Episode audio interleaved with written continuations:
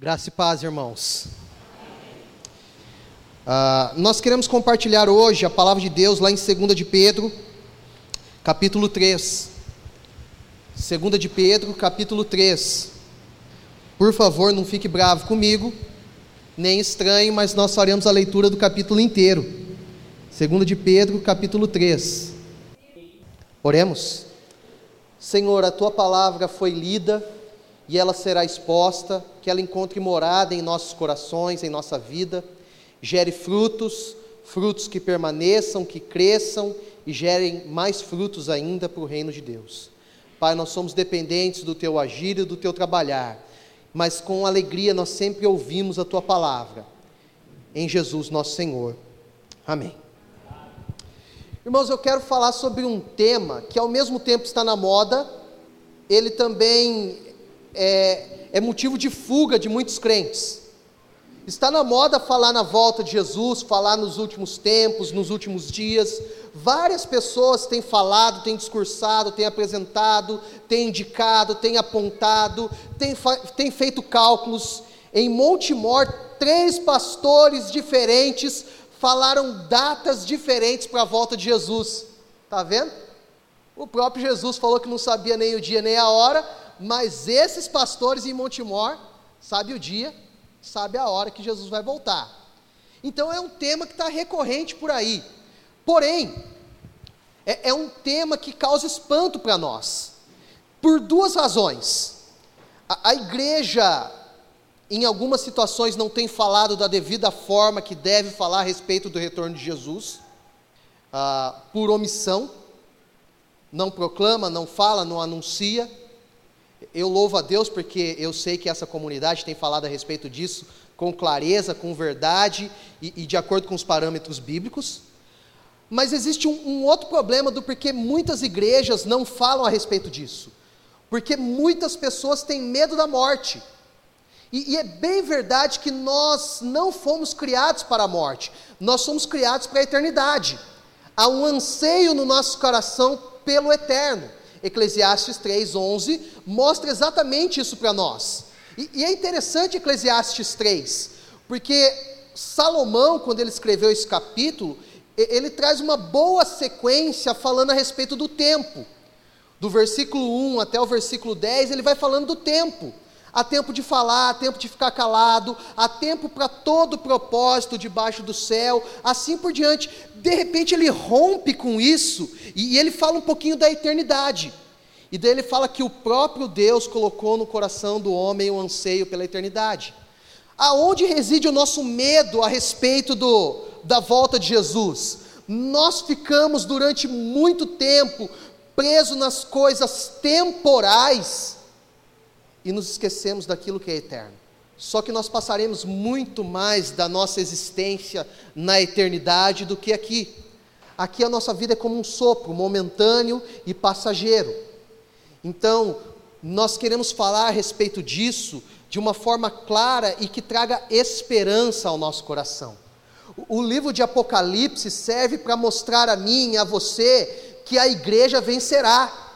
O Billy Graham, comentando um pouquinho sobre Apocalipse, ele falou assim: Irmãos, não tenham medo, eu li a última página da Bíblia e lá diz que nós venceremos.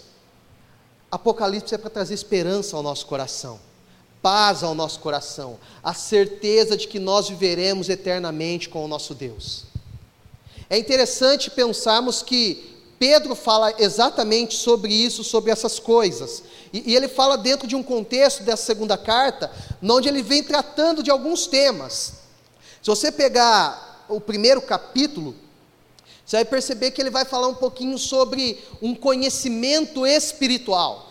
Tanto que essa palavra conhecimento, grega gnosis, ele repete algumas vezes durante o capítulo, apontando, falando, direcionando para a realidade da igreja numa busca por um conhecimento verdadeiro. E daí ele encerra a carta dele falando a respeito do retorno de Jesus. Então a conclusão que nós chegamos é, é que o conhecimento verdadeiro e genuíno consiste no Evangelho.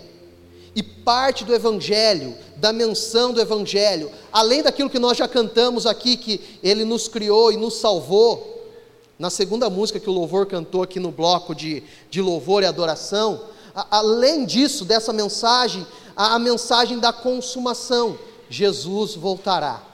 E, Pedro encerra o ensinamento dele exatamente com essa certeza, com essa convicção.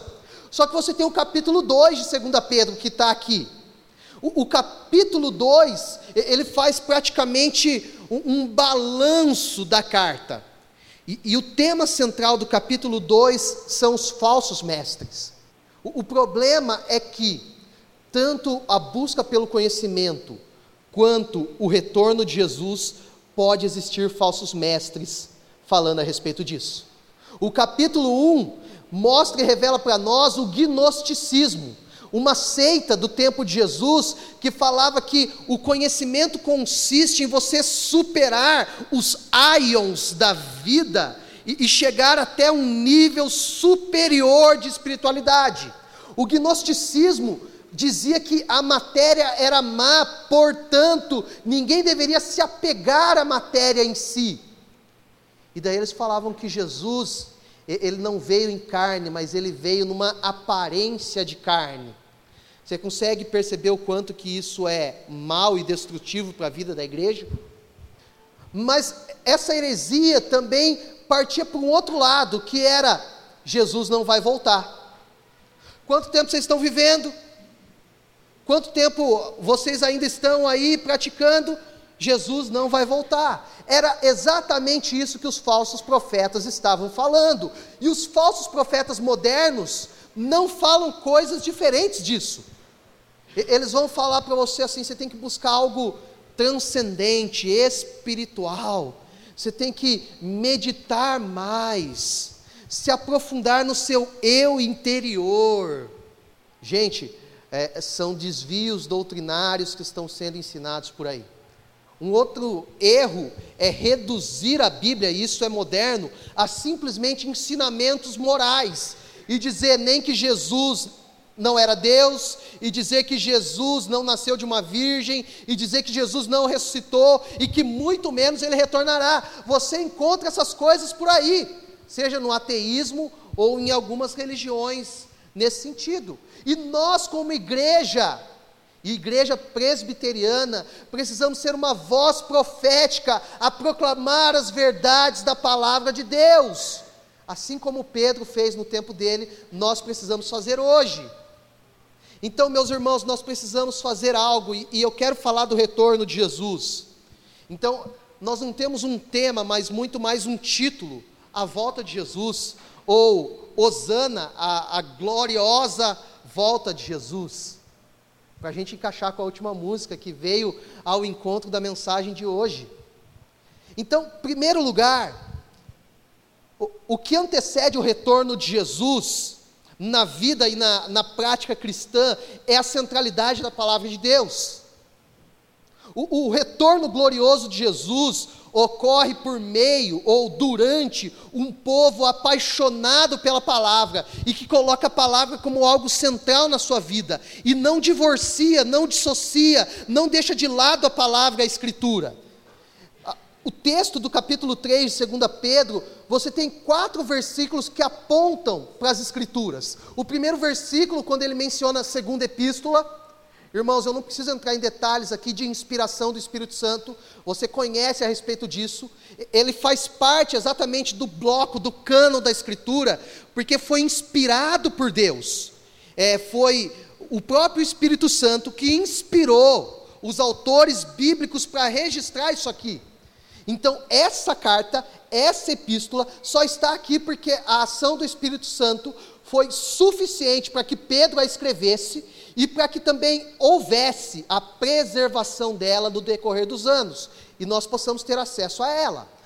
O primeiro versículo aponta isso. O segundo versículo aponta: recordeis palavras, bem como mandamento do Senhor e Salvador que palavras são essas? As palavras que os apóstolos falavam. Que apóstolos?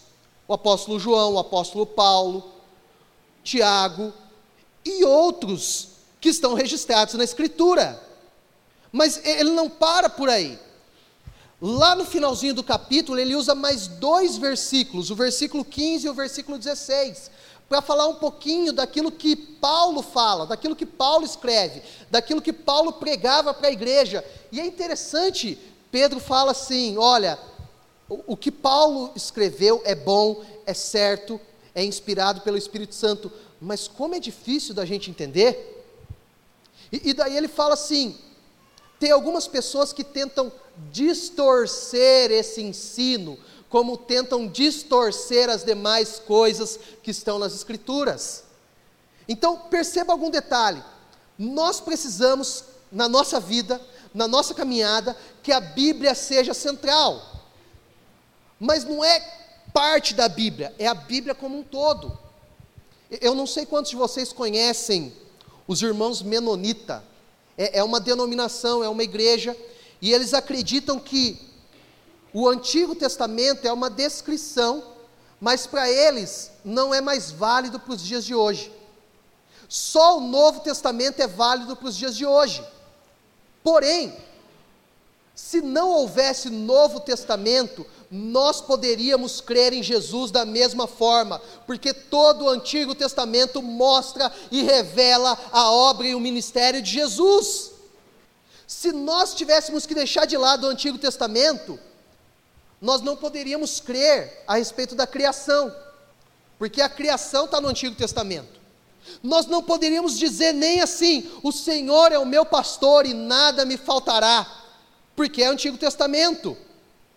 Nós não poderíamos dizer nem o Salmo 119, versículo 11: guardei as tuas palavras no meu coração para não pecar contra ti, porque está no Antigo Testamento. Por isso que nós cremos que a nossa doutrina é correta quando ela afirma que a Bíblia, a palavra de Deus, como um todo, é a nossa regra de fé e prática. Toda a Bíblia aponta, ensina e revela Jesus para nós.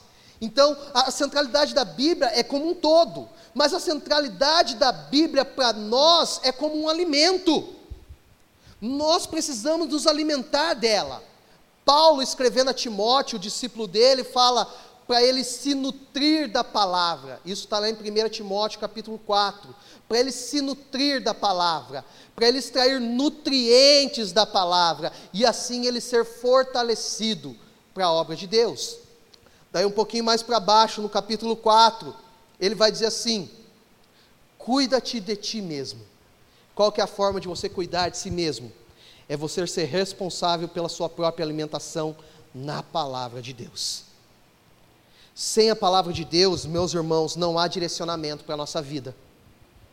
Sem a palavra de Deus, nós estamos perdidos no escuro, porque a palavra de Deus é lâmpada para os nossos pés e luz para o nosso caminho.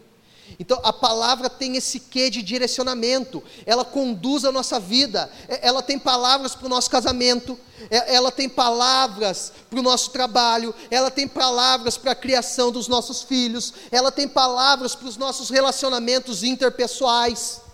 A, a palavra de Deus nos direciona, nos conduz no dia a dia, e quando nós deixamos ela de lado, nós perdemos essas orientações preciosas para nós e nós perdemos aquilo que Deus preparou para nós utilizarmos antes do retorno de Jesus.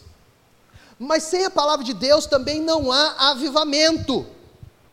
Irmãos, a, a igreja precisa urgentemente de um avivamento. Irmãos, perceba que eu estou falando avivamento, eu não estou falando é, movimento carismático, eu não estou falando movimento pentecostal, eu não estou falando nada disso, eu estou falando avivamento. Os avivamentos têm no mínimo quatro marcas. A primeira marca é renúncia em relação ao pecado. A segunda marca é um estilo de vida de oração que contagia as outras pessoas. A terceira marca é missões como central na vida da igreja. E uma quarta marca é a palavra de Deus como algo central na vida deles. O que nós temos visto muito por aí é barulho e não avivamento. Eu falei de Montemor agora há pouco, que eles estão marcando a volta de Jesus, não falei? E não é que tem uma igreja lá que está falando que o avivamento vai vir a partir de Montemor? Ó, Deus ama Montemor, viu gente? Ó, estão falando que vai ser a partir de lá. E, e eu vou falar mais, viu? Quem não estiver em Montemor vai pegar o avivamento de segunda mão. Gente, avivamento atinge países inteiros, muda uma sociedade, muda uma cultura. O que nós temos visto por aí está longe de avivamento. Então não há para nós separarmos, não há como separarmos palavra de Deus de avivamento. O que nós temos visto por aí é barulho, é distorções do Evangelho. É como se você olhasse para essas igrejas e elas fossem caricaturas do que é a verdadeira igreja de Jesus Cristo, pautada pela palavra de Deus. Meus irmãos, sem a centralidade na palavra não há conversões genuínas. Não há. Eu não conheço nenhum crente que não seja genuinamente estudioso da palavra de Deus, que se dedique, que se debruce em cima da palavra de Deus. Eu não conheço. Conversão gera isso nas nossas vidas. No mínimo, um desejo por isso. E se você está aqui nessa noite um pouquinho mais desejoso por mergulhar na Escritura, estamos junto. O Charles Randall Spurgeon, ele tem uma frase que ele dizia assim: uma Bíblia que está caindo aos pedaços, toda marcada, escrita, rabiscada, geralmente pertence a alguém que não está assim. Perceberam? A Bíblia está destruída por causa do uso, mas a pessoa está bem. Mas antes desse retorno glorioso de Jesus, algo que deve ficar muito claro e muito certo aos nossos corações é que a volta de Jesus é certa. E, e, esse é o nosso segundo ponto. O primeiro é a centralidade da palavra. O segundo é devemos crer na volta de Jesus. Esse texto mostra isso para nós, mas um pouquinho antes de eu falar desse texto, deixa eu te falar uma tônica que acontece no Novo Testamento. Todos os evangelhos falam da volta de Jesus. Todos eles. Todos eles. João capítulo 14 fala assim: Ó, eu vou para junto do Pai mas eu vou lá, vou preparar morada para vocês. Enquanto eu for, eu vou enviar o Espírito Santo. Mas a promessa é que ele retornaria. Evangelho de João, capítulo 14, no Sermão do Cenáculo, que vai de João 13 até João 17. Quando nós lemos o livro de Atos, logo no começo, no capítulo 1, versículo 8, vai dizer assim para nós: Mas recebereis poder ao descer sobre vós o Espírito Santo, e sereis minhas testemunhas tanto em Jerusalém, Judéia, Samaria e até os confins da terra. Deixa eu abrir um parênteses. O Espírito Santo está na nossa vida para que nós proclamemos o Evangelho do Reino, sejamos testemunhas, para que a gente pregue a palavra, não é para ficar exibindo dons espirituais em igrejas por aí. Fecha os parênteses. Ele continua falando e Jesus sobe aos céus, só que os discípulos ficam lá olhando para o céu pensando que Jesus ia voltar naquele momento. E daí aparece dois anjos e fala assim, ó, da mesma forma que vocês viram esse Jesus subir, ele vai voltar. Daí você começa as cartas. Em todas as cartas, nas cartas paulinas, nas cartas gerais, em Hebreus e em Apocalipse, todas elas falam do retorno de Jesus. Se todas elas falam a respeito do, do, retorno de Jesus, é porque isso é importante para a vida da igreja, e nós não devemos perder isso de vista. O problema é que muitas igrejas perderam a perspectiva do retorno de Jesus, e elas estão em si mesmadas, pensando nelas mesmas, e não pensando no retorno de Jesus, e o retorno de Jesus tem as suas implicações, eu vou falar daqui a pouco a respeito disso. Mas nós precisamos entender que Jesus vai voltar. Agora no texto de 2 Pedro, capítulo 3, olha quantos versículos fala a respeito da volta de Jesus. O versículo 3, ele usa a expressão no versículo 3 assim: últimos dias. Versículo 4, e daí no versículo 4 ele vai assim: onde está a promessa da sua vinda? É, é as pessoas escarnecendo a respeito disso. Depois vai no versículo 7, e ele vai falar assim: reservados para o dia do juízo depois o versículo 8, e ele vai falar assim: Amados, não deveis esquecer que para o Senhor um dia é como mil anos e mil anos como um dia. Não faz referência aqui a tempos para conversão, nada disso. A referência é o dia da volta de Jesus. É isso que está no plano de fundo aqui. Depois o versículo 9, ele vai dizer: Não retarda o Senhor a sua promessa. Versículo 10: Virá, entretanto, como ladrão. O que? O dia do Senhor. De novo, falando da volta de Jesus. Versículo 12: Esperando e apressando a vinda do dia de Deus. Depois o versículo 13: Nós, porém, segundo a sua promessa, esperamos o quê? Novos céus e nova terra, nos quais habita a justiça. E, e o último versículo, versículo 18: Antes, crescei na graça e no conhecimento de nosso Senhor, a Ele seja a glória, tanto agora como no dia eterno. Perceba as expressões que ele usa para falar da volta de Jesus. Irmãos, a igreja presbiteriana, ela entende a visão escatológica, a, a consumação, o fim dos tempos, chamado por amilenismo, não milênio. O que difere de outras visões escatológicas a respeito disso? Nós cremos que o dia glorioso em que Jesus voltar, tudo vai acontecer e ponto final. E esse texto vai mostrando essas expressões para nós, em cada um dos versículos que nós fomos lendo.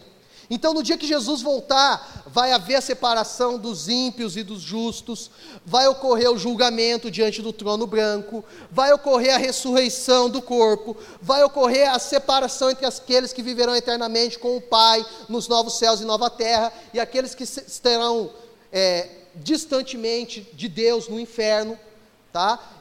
O conceito escatológico que nós nos referimos aqui é chamado de amilenismo. Daí você pode se perguntar assim, mas pastor, e a tribulação? E o anticristo? Primeiro lugar, o povo de Deus vive em tribulação desde quando Jesus subiu aos céus. E nós não podemos negar esse fato. Os sinais que estão descritos em Marcos 13 em Mateus 24 a respeito do dia que Jesus voltaria, estão se cumprindo no decorrer da história. Há guerras, rumores de guerra, há, há brigas entre pais e filhos, irmãos e irmãs, e assim por diante. A, questão é que nós queremos que, que tudo ocorra assim, mas uma análise da história do cristianismo, nós percebemos que tudo isso já está se cumprindo sobre as nossas vidas. Irmãos, isso deve trazer paz ao nosso coração, porque na realidade o retorno de Jesus está próximo. Está próximo. Um outro momento, mas pastor, e o anticristo? Irmãos, a expressão anticristo, ela tem duas questões na Bíblia. A primeira, que está lá em 1 João, se você quiser saber um pouquinho mais a respeito disso, é, ela aponta pessoas que agem como tipos de anticristo. E pessoas assim existiram aos montes. Se você já leu a Confissão de Fé de Westminster, é, ela aponta o Papa como um tipo de anticristo. Na verdade, ela fala categoricamente que o Papa é o anticristo.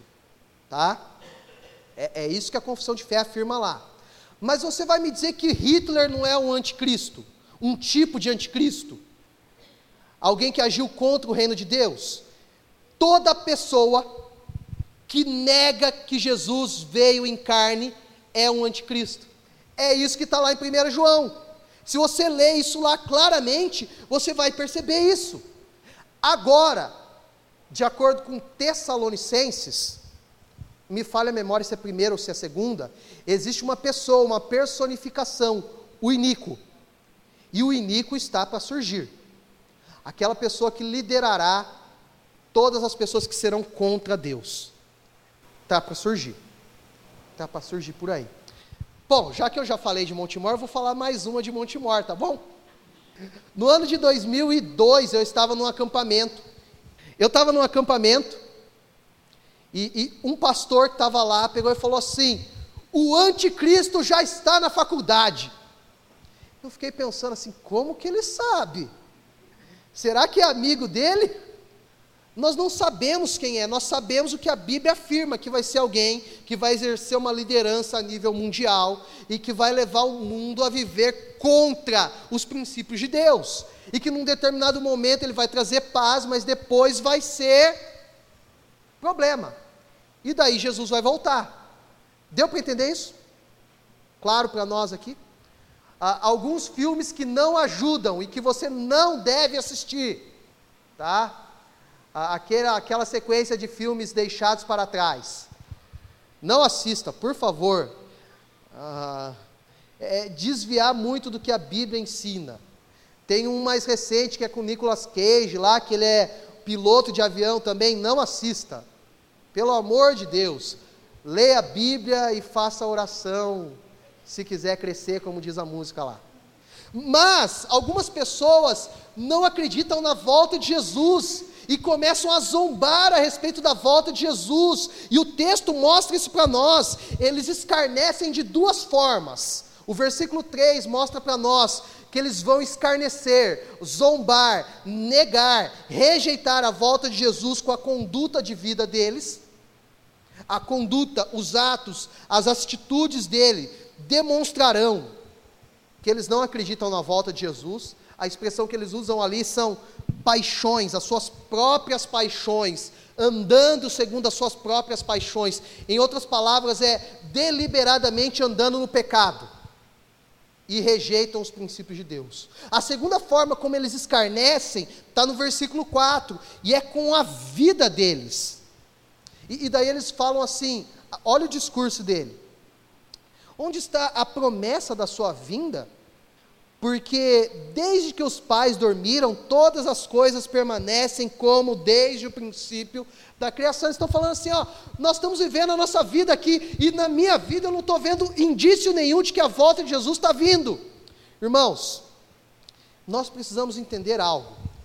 Deus não mente em momento algum. Se Ele prometeu, Ele vai cumprir. A palavra de Deus é muito clara para nós nós podemos não enxergar com os nossos olhos, mas a partir do momento que nós fecharmos os nossos olhos aqui, nós abriremos na eternidade com o Pai. Isso é fato e verdadeiro, e é bíblico para nós. E isso é fé. Nós temos fé nisso. Nós podemos crer exatamente nisso. Agora, a vida dessas pessoas não demonstra essa realidade. Mas, o que nós podemos afirmar é que ele voltará nós cantamos um refrão agora, e, e esse refrão falou: Osana nas alturas. Essa expressão foi usada no texto bíblico quando Jesus adentra em Jerusalém. Osana, bendito que vem em nome do Senhor. Mas essa expressão é usada agora pela fé para expressar o retorno de Jesus nos céus. Nós cantamos Osana nas alturas. É de lá que ele vai vir. E, as expressões bíblicas é que de norte a sul, de leste a oeste, todo olho verá Jesus descendo dos céus. Nós podemos crer nisso. E nós podemos cantar, como uma música antiga dizia: Jesus virá, outra vez aqui, Jesus virá, Jesus virá. E, e o que eu quero te levar é a crer exatamente nisso e a esperar isso ansiosamente. Que o teu coração deseje o retorno de Jesus, não mais do que as coisas desse mundo, ou melhor, que você deseje mais o retorno de Jesus do que as coisas desse mundo. Porque as coisas desse mundo passam, mas a promessa de Jesus não falha para as nossas vidas. Mas o que nós fazemos enquanto isso? Há três coisas que nós fazemos enquanto Jesus não vem. E, e eu quero falar muito rapidamente, ou não, a respeito dessas três coisas. A, a primeira delas é que nós realizamos a missão. Olha o que o versículo 12 diz para nós, e o versículo 12 é sintomático para nós, esperando e apressando a vinda do dia de Deus, por causa do qual os céus incendiados serão desfeitos e os elementos abrasados se derreterão. O que, que nós fazemos para esperar e apressar a volta dele? Proclamamos o Evangelho nós fazemos missão, nós ganhamos vidas para Jesus. Irmãos, o, o, mundo aí fora está perdido. Na, na, linguagem de Jonas, do profeta Jonas, há, pessoas aí fora que não sabem discernir entre a mão direita e a mão esquerda, e, e precisam de pessoas que os ensinem e que os tragam para que eles saibam discernir tudo isso para que eles saibam compreender tudo isso. Jesus fala assim: vocês olham para o céu e vocês sabem discernir se vai chover ou se não vai chover, mas vocês não sabem discernir o tempo do Senhor. Nós precisamos entender que, como igreja presbiteriana, nós precisamos ser diferença na sociedade. Nós precisamos ser diferença na sociedade, como eu já falei, na seriedade com a palavra, mas também na seriedade com uma vida de oração, mas também no sentido de ganharmos vidas para Jesus. E perceba que eu estou falando vidas, eu não estou falando almas, tá? Ah, toda vez que alguém fala assim, ah, eu estou ganhando almas para Jesus, eu fico imaginando um monte de Gasparzinho lá na igreja, assim, né? Deus nos fez seres humanos completos, parte material e parte material, é inseparável. Da mesma forma que nós temos esse corpo físico e o nosso espírito, nós somos um, portanto. E quando Jesus nos alcança, quando Deus nos alcança, nos alcança por completo. Porque na realidade, como nós nos relacionamos com Deus? Não é por meio do nosso corpo? Como nós louvamos? Por meio da nossa voz, por meio do nosso corpo. Nós erguemos mãos santas, nós nos ajoelhamos, nos prostramos diante dele. Como que nós nos relacionamos com Deus? Nós oramos, a oração implica em fala, e nós escutamos ele falar conosco, implica audição. Nós ouvimos o que ele quer para as nossas vidas. Nós nos relacionamos no corpo, por meio do corpo. Então nós ganhamos, fomos ganhados como seres humanos completos, mas obviamente nós precisamos dizer não ao pecado e sim para Deus. Resistir ao diabo e ele fugirá de vós. Achegai-vos a Deus e ele se achegará de vós. Então, o que nós precisamos entender é isso. Nós precisamos re realizar a obra do Senhor, a missão do Senhor, ganhar vidas para Jesus. E, e, aqui eu quero aliviar um, um pouco do fardo do meu amigo, pastor Daniel. Ele não está aqui, então eu posso falar dele, tranquilamente. Vocês não vão falar nada para ele depois, tá? Mas ele precisa de ajuda na obra e no ministério. A, a gente não pode simplesmente chegar aqui e falar: olha, evangelizar é missão do pastor, ganhar vidas para Jesus é missão do pastor. Nós precisamos, como corpo de Cristo, ganhar vidas para Jesus e expandir o reino de Deus, e, e levar para os quatro cantos de Hortolândia a palavra de Deus, o evangelho do reino, ganhar vidas para Jesus. Eu sonho com essa igreja expandindo para cá. Ó, oh, estou sonhando junto com vocês. Indo para cá e, e não cabendo a quantidade de pessoas que estarão aqui nesse prédio. E, e vocês precisando de um novo local, porque todos vocês estão engajados em ganhar vidas para o reino. Uau, que extraordinário! O problema é que muitas igrejas têm duas coisas: numerofobia, tem medo dos números, tem medo da, da igreja crescer e, e, de perder a comunhão gostosa que há na igreja, e, e tem também numerolatria, adora demais os números, quer ver só a igreja crescer, e, e daí nega as verdades da Escritura. Nós não devemos ter nenhuma das coisas, nem numerolatria, nem numerofobia. Nós devemos compreender aquilo que em Atos o Lucas registra. Dia após dia, o Senhor ia acrescentando aqueles que iam sendo salvos. Então, o, o, estilo de vida natural da igreja gera crescimento, porque nós entendemos a nossa função no reino. Se a palavra de Deus tem feito diferença em nossos corações, nós queremos que vidas de outras pessoas também sejam mudadas, transformadas e alcançadas. Nós não podemos ser egoístas. Irmãos, a palavra de Deus tem feito bem ao teu coração. Não esconda ela só para você. Leve a outros leve a outros. Mas além dessa realização e ganhar vidas, ainda dentro disso nós precisamos discipular as pessoas. Porque ou as pessoas estão aí fora e, e elas estão numa doutrina completamente errada, e, e muitas delas estão, e elas estão se voltando para igrejas como a nossa, de teologia reformada e tudo mais, é, elas precisam ver, vir e precisam ser discipuladas ensinadas, treinadas. E quem pode fazer isso? Todos nós. Quantos anos nós ouvimos a palavra de Deus aqui? E, e, na realidade existe algo importante: só pode ensinar aquele que sentou para aprender. E todos nós já sentamos para aprender durante muito tempo, agora nós temos que ensinar para outros. E, e esse é um processo pedagógico. Uma forma de você fixar ensinamento, conhecimento, é ensinando outros. Então, na medida que você faz isso, você cresce na fé, meu irmão. E é isso que Deus quer para nós. O, o, finalzinho do texto diz: crescei na graça e no conhecimento. Mas o, o, uma segunda coisa que nós podemos fazer enquanto nós esperamos o retorno de Jesus é viver, pregar e ensinar o verdadeiro arrependimento. Irmãos, a palavra arrependimento ela só aparece uma vez aqui. Na verdade, ela aparece uma vez na carta inteira de 2 Pedro. Uma vez. Mas a palavra arrependimento é uma palavra que aparece em quase todos os livros bíblicos. De Gênesis a Apocalipse, você vê a palavra arrependimento. A, a pregação de João Batista começa assim: arrependei-vos, porque está próximo o reino dos céus.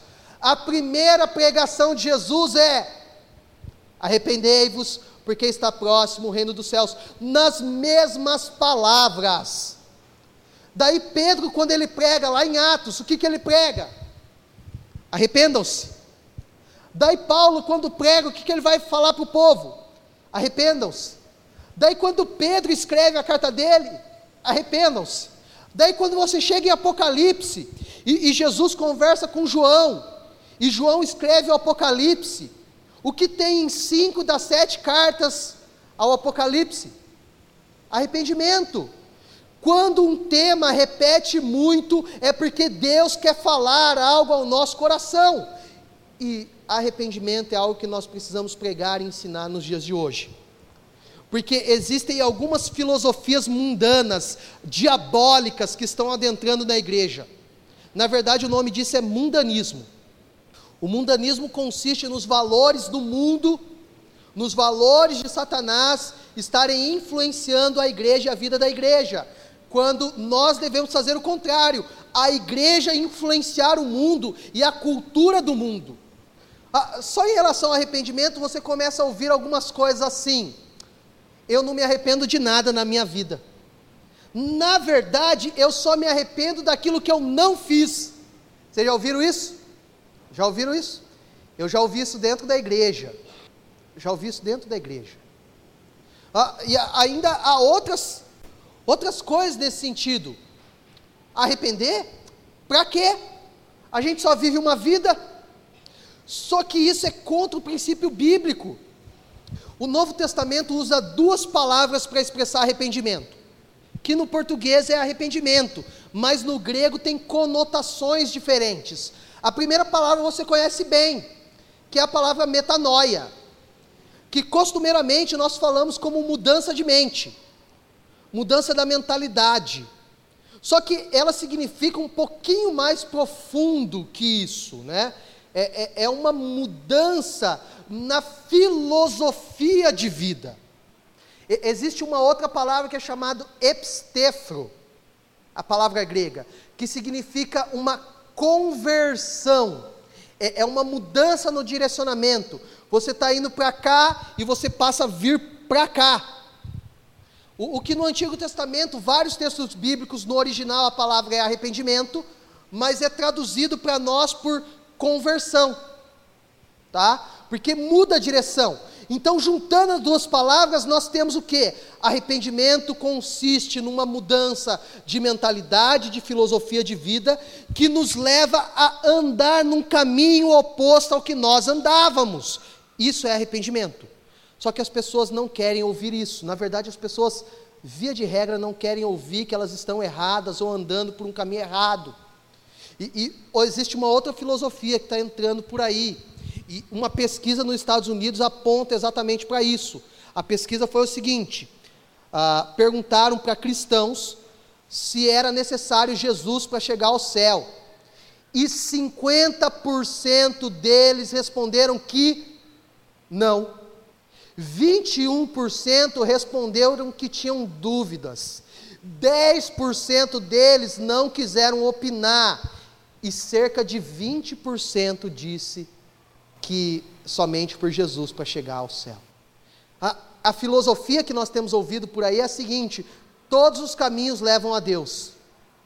É um engano, é um erro. Só Jesus é o caminho, a verdade e a vida.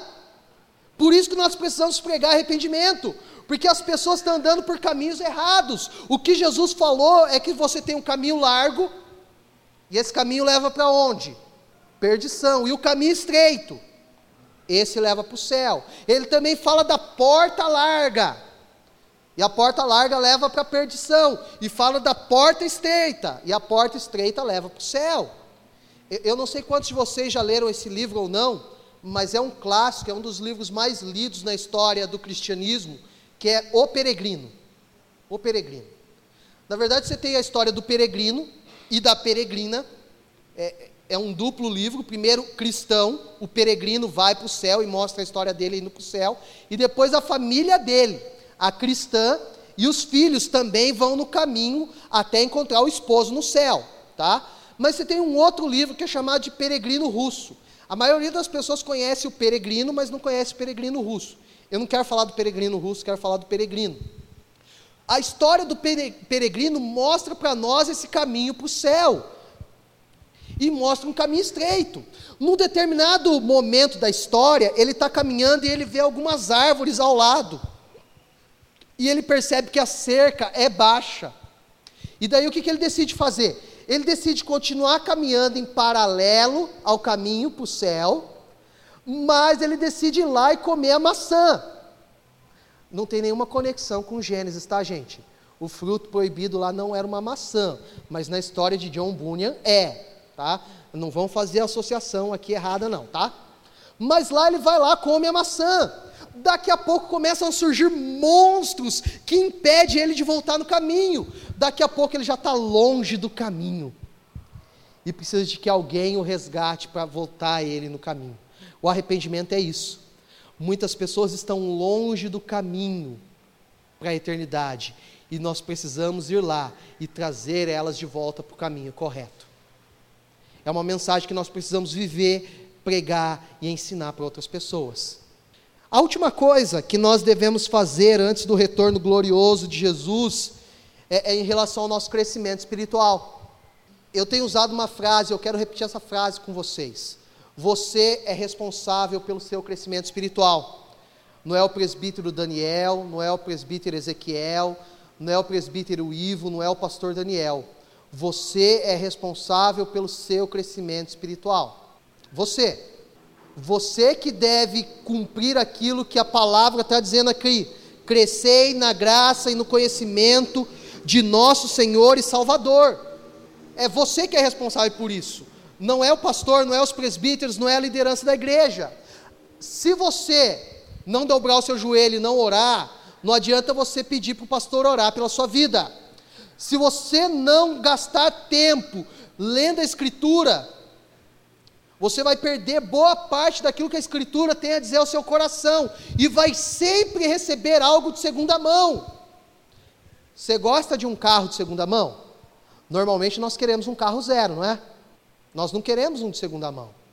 Por que, que nós queremos um ensinamento bíblico de segunda mão?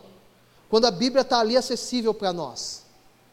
Você é responsável pelo seu crescimento. E, e, há algumas expressões no texto que mostram para nós isso. O versículo 17, o versículo 18, o versículo 17 ele vai falar assim: Descaiais da vossa própria firmeza, para que você esteja firme no Senhor. E daí ele vai falar: Antes, cresçai na graça e no conhecimento do Senhor Jesus. O versículo 11, ele vai usar o termo piedade. Piedade é um estilo de vida que agrada a Deus. Então envolve santificação, disciplinas espirituais e assim por diante. E, e, o versículo 14, quando ele fala santidade, por essa razão, pois, amados, esperando essas coisas, empenhais por ser achados por ele em paz, sem mácula e irrepreensíveis. Em outras palavras, em santidade. Então, meus irmãos, nós precisamos crescer, nós não podemos ser os mesmos, nós não podemos sentar aqui na igreja e, e sermos exatamente a mesma pessoa de 10 anos atrás. Nós precisamos aprofundar o nosso relacionamento com o Senhor. Você não pode se contentar com a ponta do iceberg, tendo em vista que Deus tem muito mais debaixo da superfície. E você pode se aprofundar nisso, e, e Ele quer que você se aprofunde nisso. Existem algumas expressões para isso, né?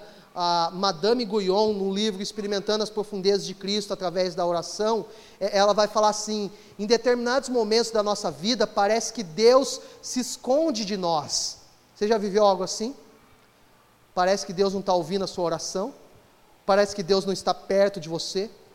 Daí ela conclui assim: Deus faz isso, Deus finge se esconder de nós para que nós o procuremos, e assim nós possamos crescer no nosso relacionamento com Ele. A grande questão é assim, pastor, é fácil para você ter uma vida de oração? Você cuida da igreja, você pode separar na sua agenda uma hora para orar, uma hora para ler a Bíblia, um dia, dois dias, três dias para jejuar. Só que a espiritualidade, ela foi feita e foi criada e foi pensada por Deus para fazer parte do cotidiano de toda a igreja. E daí eu quero dar três formas rápidas para você colocar a espiritualidade no seu dia a dia. A primeira delas, viva o tempo presente. Algumas pessoas vivem baseadas no passado e outras só planejando o futuro e não vivem o presente. Você vive sempre o hoje. O passado já foi, você não consegue mudar. O futuro está nas mãos de Deus. Eu gosto muito da, de um versículo na NTLH. Eu gosto desse versículo nas outras versões, mas na NTLH ele é especial. É o Salmo 16, versículo 5, e lá diz assim: Tu, ó Senhor Deus, és tudo que eu tenho. O meu futuro está em tuas mãos. Tu diriges a minha vida. O nosso futuro está nas mãos de Deus nós descansamos nisso e vivemos o presente. Agora, algumas pessoas ficam se lamentando: poxa vida, eu não consegui orar ontem, eu não consegui ler a Bíblia ontem. Mas faz isso hoje, porque você só pode viver o tempo presente. Então, viva hoje, não se lamente por aquilo que você não fez, viva o tempo presente. O tempo presente para você viver a sua espiritualidade é hoje. É hoje. E, e, assim você começa a tomar rédeas, as rédeas da sua vida espiritual. A, a segunda forma de você colocar a espiritualidade no seu dia a dia é praticar a presença de Deus. Deus está neste lugar, Deus está na sua casa, Deus está no teu trabalho. O nome disso é onipresença de Deus. Nós cremos exatamente nisso. Se Deus está neste lugar, por que nós nos esquecemos de que Ele está ali? E não é exatamente isso que acontece. Nós esquecemos que Deus está conosco no nosso trabalho. E nós trabalhamos como se Ele estivesse distante, como se Ele estivesse lá transcendentemente. E nós esquecemos da imanência de Deus. Realmente Ele é transcendente, Ele está nos altos céus, mas Ele está de forma imanente presente ao nosso lado, e, e nós precisamos praticar a presença de Deus. Praticar a presença de Deus. Ah, é, é mais ou menos assim: você abre a porta da sua casa e Deus está te acompanhando.